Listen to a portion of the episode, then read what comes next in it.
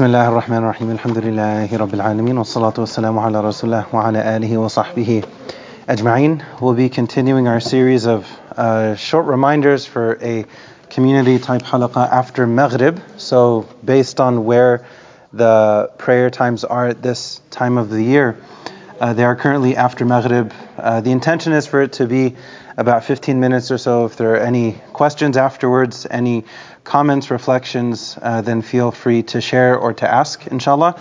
I do also have some Sour Patch here, mashallah. So for all the youth who are here, you guys will get at least one piece. And then if you guys participate and answer questions or even offer comments and reflections, that is how you get more than one piece. MashaAllah.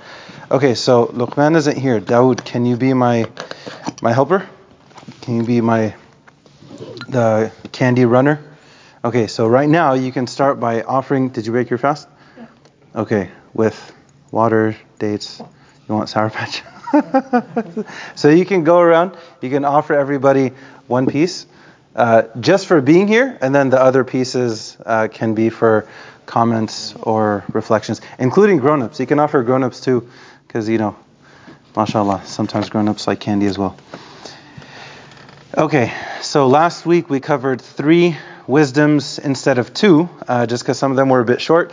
So just for a very basic introduction, this book is called Hidden Blessings, and it mentions 40 wisdoms behind calamities, difficulties, trials, and tribulations. And these last couple years have been difficult for everyone in a variety of ways. So the intention is for all of us to benefit from these reminders, inshallah. We'll move on to wisdom 14. Did everybody get one? Or you offered one to everyone, even on the girl side? No. They left? Okay. Okay, so we'll uh, resume with wisdom 14. Imposing unnecessary difficulty on oneself is not striving for Allah's sake.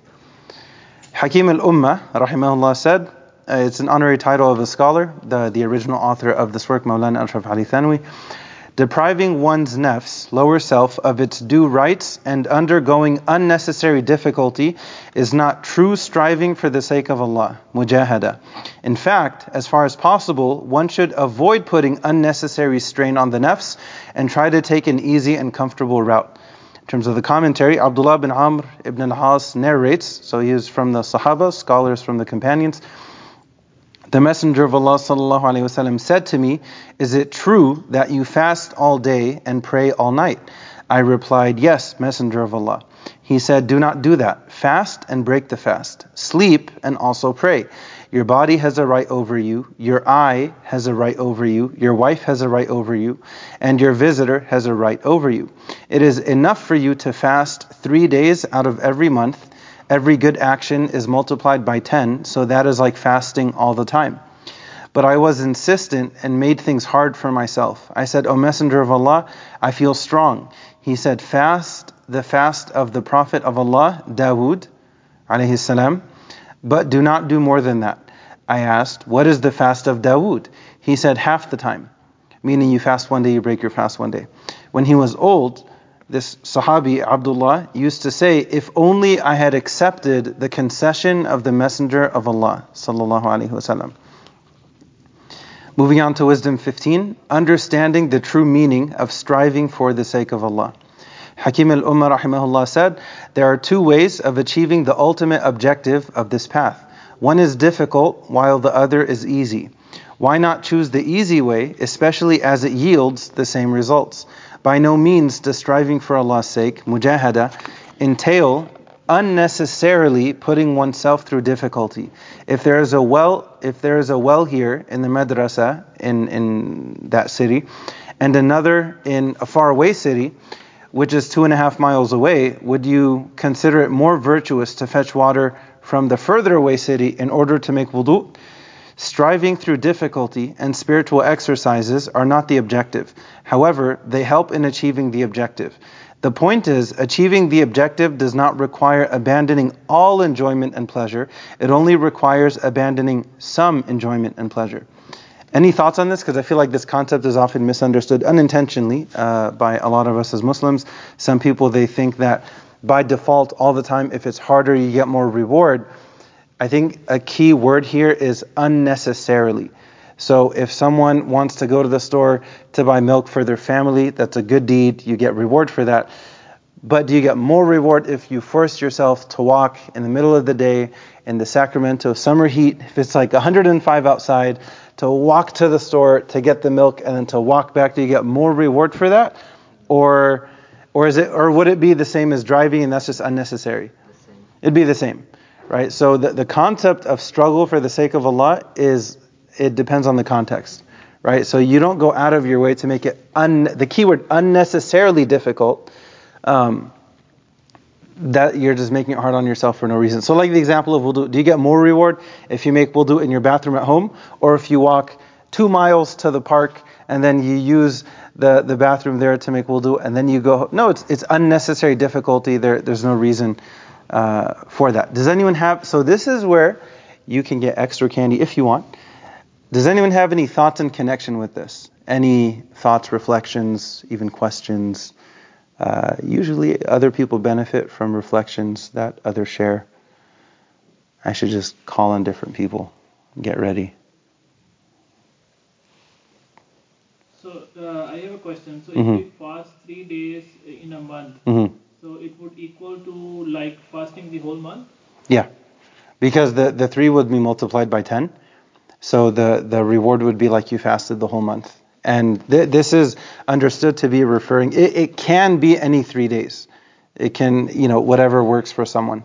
Um, but what's, what may be inferred from this is the white days, the 13th, 14th, and 15th uh, of the, the lunar month. So based on the Hijri calendar, the Islamic month, those are known as the white days. So those are three days that are specifically recommended to fast. It could be any three days. So yeah, they're multiplied by 10. And that mathematical equation also ties in with when the Prophet says, alaihi when he taught us the, the value of fasting six days from Shawwal. So the way that the Prophet mentioned it, the way that he described it is whoever fasts Ramadan and then follows it with six days from Shawwal, then the reward is like they fasted uh, an entire lifetime. And the the way that that breakdown can be understood is you fast a month of Ramadan, that's one month, multiplied by 10, that's 10 months. Your average month, I mean, your average lunar month is thir- 29 or 30 days. So if you take 60 days and you divide it by 10, that would be six. And even regarding those six days from Shawwal, there are different scholarly opinions regarding how the word min, how the word from is understood. Imam Shafi'i understood fasting six days from Shawwal meant fasting six days from Shawwal, meaning from the month of Shawwal itself. Imam Malik, his understanding, and of course these are both like major scholars, uh, and and both very. This is why we have different valid opinions because there's so much depth in our Deen.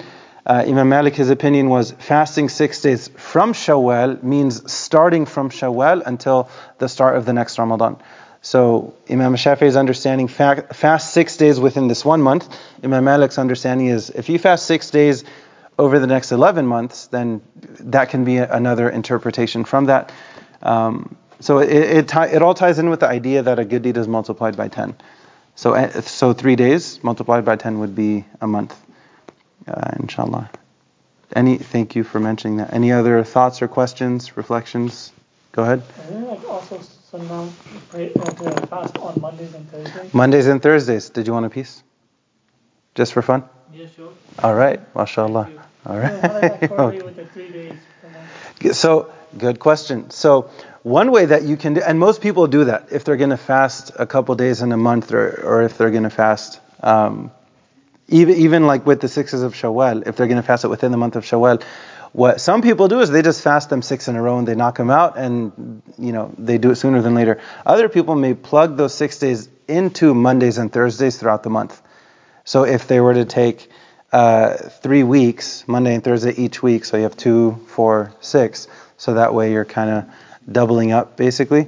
So you, can have multiple layers to your reward, right? So if you have the intention to fast, for example, six days of Shawwal and Monday and Thursday, or if somebody wants to fast the first nine days of Dhul Hijjah, which we're in those days now, so if somebody were to fast tomorrow, it'd be a double reward the niyyah, the intention for fasting uh, during the those first nine days, because technically on day 10 you don't fast because it's the day of Eid. Um, but in in the first nine days, so if someone fasts tomorrow, it's within those nine days, and it's also a Thursday, right? So you're doubling up your reward, inshallah. So, good question. Most people do that though. Well, they'll connect it with Mondays and Thursdays. Yes, sir. Because you know the, the Arafah is on Friday, you know. hmm And before we cannot fast on Friday, you know. Mhm. The, the condition that we want fast on Friday, Mhm. we have to fast Th- Thursday or Sun- Sunday. To connect it with another day, either before or after. But, but Right, right. Friday will be special, no. They can fast the people do the fast. Very good question. Thank you for, for mentioning that. Um, so, what what uh, our dear brother, may Allah bless you and your family always. Um, what he's what he's mentioning is that generally speaking, Muslims would typically avoid isolating Friday as a day of fasting by itself. Um, the if somebody were to fast a Friday, then the idea would be okay to pair it with a day before, uh, Thursday, or with the day after, as opposed to isolating it in and of itself. In excuse me, interestingly, Imam Malik he observed the people of Medina that they didn't necessarily practice that. So you do have a little bit of a difference of opinion, but the majority opinion is what you're mentioning to avoid fasting just that one day. But because the day of Arafah is is once a year, and because it's such an awesome and important opportunity, even if somebody were to fast only that day, that you can't couple it with the day after, you can't fast on Eid, right? So you're not going to fast on Saturday. Do you have to pair it with the day before? You don't necessarily have to. So even if somebody were to fast that day as a standalone day of fasting, you can because the day of Arafah is such an important uh, opportunity, opportunity and event that becomes more important and that supersedes not fasting on Friday by itself. Does that make sense? So even if someone didn't fast days one through eight and they wanted to only fast the day of Arafah, the ninth, which is on a Friday, and the reward for fasting that day, the best day of the year, is that your sins are forgiven for one previous year and then also for one year into the future. Uh, so it's it's a really momentous opportunity. That would be uh, perfectly okay, inshallah, to uh, to still fast that day, even if it was only that day. Thank you for mentioning that. Jazakallah khair. Uh, one, Go ahead. One more question, not Mhm. related to this topic, but uh, just a general question. So, um, sometimes we combine prayers like Maghrib and Isha and Mhm. Dhuhr and Asr. hmm So, uh, so, so for Zohar, uh, till what time we can pray?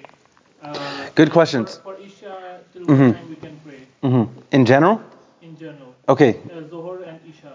Okay, so in uh, in terms of so there are two factors. One factor is the idea of combining, and then the the other in general. Um, are you asking in general or on Hajj or because on Hajj in Arafah all the Hujjaj pray Dhuhr and Asr combined at Dhuhr time. No, in general, Right. So in general, if you're traveling or not traveling. uh, not traveling. If you're not traveling. Okay, so the good question. So the, the default understanding is that one for Dhuhr, Asr, Maghrib, Isha is uh, that Dhuhr comes in and at whatever time, and then you have until Asr comes in. So at that time, then it switches, right? It rotates basically from Dhuhr time to Asr time. And then Asr time you have until Maghrib. Obviously, you want to really try your best to avoid leaving it to the last five minutes or so of Asr as much as you possibly can. Technically, it would be acceptable, even though there's an element of that being disliked, but it's still acceptable. So for Asr, you have until Maghrib comes in. Maghrib, you have until Isha comes in. Isha, you have until Fajr comes in. Right? If somebody um, were to pray anywhere within those windows, that would be acceptable, inshallah. Um, so the issue, so technically speaking, if someone is not a traveler and they're, let's say they're at home, whether it's Arafah or not, it, it, so you don't, you don't combine your prayers when you're not traveling. I mean, even when traveling, you have different opinions. The Hanafi opinion is that you shorten, but you don't necessarily combine. The only time that you combine, based on the Hanafi understanding, is within Hajj, within Arafah, and then Muzdalifah. Uh, those are the only exceptions. But another uh, opinion is that when you're traveling, you can combine dhuhr and asr uh, in, and shorten them in either of the two windows. And then maghrib and isha, you can combine them in either of the two windows. It's a classic difference of opinion. Um, both are acceptable, whatever someone is is comfortable with, and that's what that's what they should do. The the only exception that someone may combine their prayers if they're um, if they're not traveling is if they're like really sick, for example. Then I mean there there are very specific uh, you know circumstances in which that may be acceptable. However, um, that that's kind of on a case by case basis. Uh, does that help at all? Yeah, or yeah, uh, yeah, that answered my question. Thank you so much. okay, no problem. Thank you for asking. Jazakallah khair. Any other questions or comments before we move on just a little bit more? Maybe we should have time at the end for a random Q&A, just open Q&A. Open Q&A sounds better than random Q&A. Okay, so we can do that. Let me just cover two more wisdoms because the next two are short. Wisdom 16, prescribed poverty, question mark. Hakim al-Ummah said, and we need to understand the, this term properly, a Sufi need not wear tattered rags or have nothing but a shawl in his possession, quote unquote. On the contrary, if Allah has blessed someone with expensive clothes, he can become a Sufi while still wearing those very same clothes, on the condition that he does so in the correct and prescribed manner, that is, with noble intentions. Uh, the, unfortunately, the term Sufi or Sufism has, has become this like often uh, blacklisted or, or demonized term, which it shouldn't be. You have a spectrum. You have what I would refer to as orthodox tasawwuf, orthodox Sufism, or suluk, or tazkiyah, or ihsan within uh, the boundaries of Sharia, which is exactly what it should be. And that that's the the term that's being used here is in direct connection uh, with that. So doing your adhkar in the morning, in the evening, getting up for tahajjud, fasting Mondays and Thursdays, all of these concepts tie in with purification of the heart. You're doing acts to bring you closer to Allah. This is not referring to uh, any type of unorthodox Sufism, which you have a lot of weird stuff out there when it comes to a lot of those things. Of course, this isn't referring. Uh, this isn't referring to that. This is referring to uh, orthodox tasawwuf, basically. So it's not necessary. Like you don't have to wear tattered rags if someone is wealthy enough to to dress decently. They should dress decently. And there's a hadith from the Prophet ﷺ in which he mentions that um, that Allah loves to see like the sign of His blessings on His servant. Meaning, if someone is very wealthy, then what do you gain out of forcing yourself to wear like really, really to look disheveled, to wear tattered clothes, and to that's you're not supposed to do that. You can still, and we talked about this earlier, as long as you have the dunya in your hand and not in your heart, i.e., if you're wealthy and you wear nice clothes, that's wonderful. Give sadaqah, be humble, don't look down on other people if they don't have as nice of a car as you or as nice clothes as you. So to, to keep it in your hand and to not let it uh, poison the heart. The last wisdom that we'll mention, royal suluk. That sounds cool. Maybe we should use that title at some point. Uh, Hakim al-Ummah Suluk is royal. So another scholar saying this about him. Hakim al-Ummah Suluk is royal suluk. In his suluk, which is basically coming closer to Allah, treading that path of nearness to Allah, in his suluk, he does not require difficult spiritual exercises, strenuous spiritual exercises, severing one's relationships and ties, or abandoning all forms of pleasure and permissible enjoyment. Instead, he encourages his disciples to live in comfort and remain thus therein. He does this so that love for Allah is created within the heart and so that one remains vitalized because this will assist one in worshipping Allah. Allah only expects two things of us to not go near sin in the least bit, and to keep a check on one's lower self, nafs, at all times. Okay, we can bookmark it there. Does anyone have any thoughts on any of these points, uh, especially this idea of like you can you can dress nicely uh, and still, of course, be uh, a righteous believer, someone who uh, is very pious and a zahid, basically an ascetic, um, someone who's not overly attached to the dunya, someone who's in a healthy way disconnected from the dunya. Um, does anyone have any thoughts on that? Any reflections? Any questions, maybe? Yeah. So